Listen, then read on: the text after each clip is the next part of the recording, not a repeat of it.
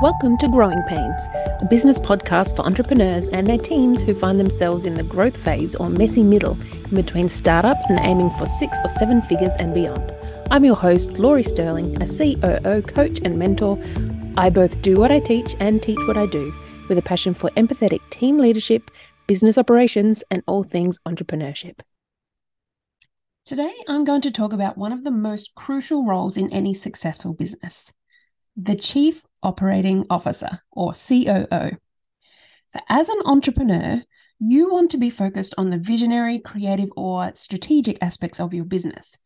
But to take things to the next level, to grow and scale, you'll need someone who can manage the day to day operations and keep everything running smoothly.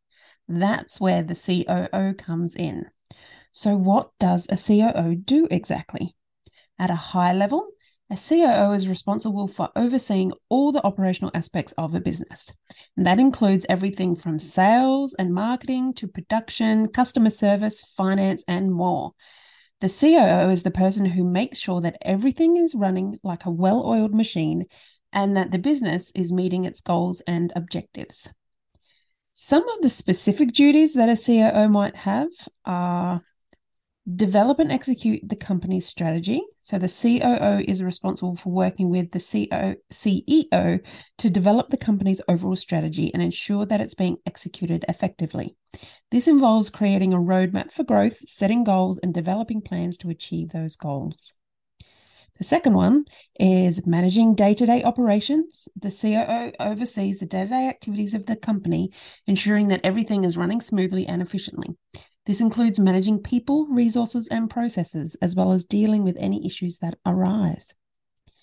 The third one is improving efficiency and productivity. One of the key roles of a COO is to, to identify areas of the business that can be improved to increase efficiency and productivity.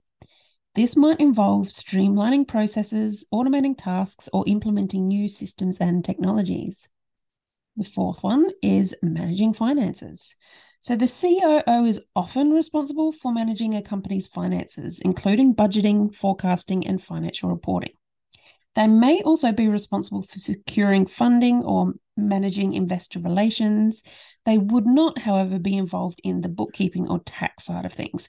This is usually done by CFO or an external tax agent or accountant or bookkeeper.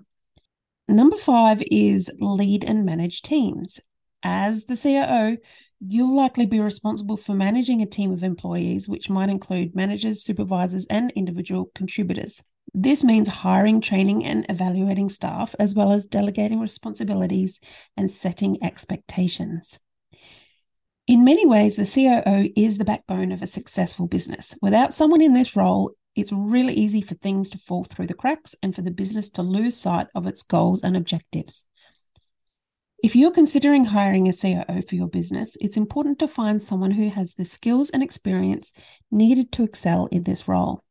Look for someone who has a proven track record of success, as well as strong leadership communication and problem solving skills. But most of all, needs to be someone you work well with, you can take feedback from, and trust their expertise. In summary, a COO is responsible for managing the day to day operations of a business, developing and executing the company's strategy, improving efficiency and productivity, managing finances, and leading and managing teams. It's a critical role that can help take your business to scale and grow to the next level. So make sure you find the right person for this partnership. If you're looking for someone to fulfill this role in your business, please reach out to me. I know a lot of amazing COOs who are looking for a great partnership. Have a productive day.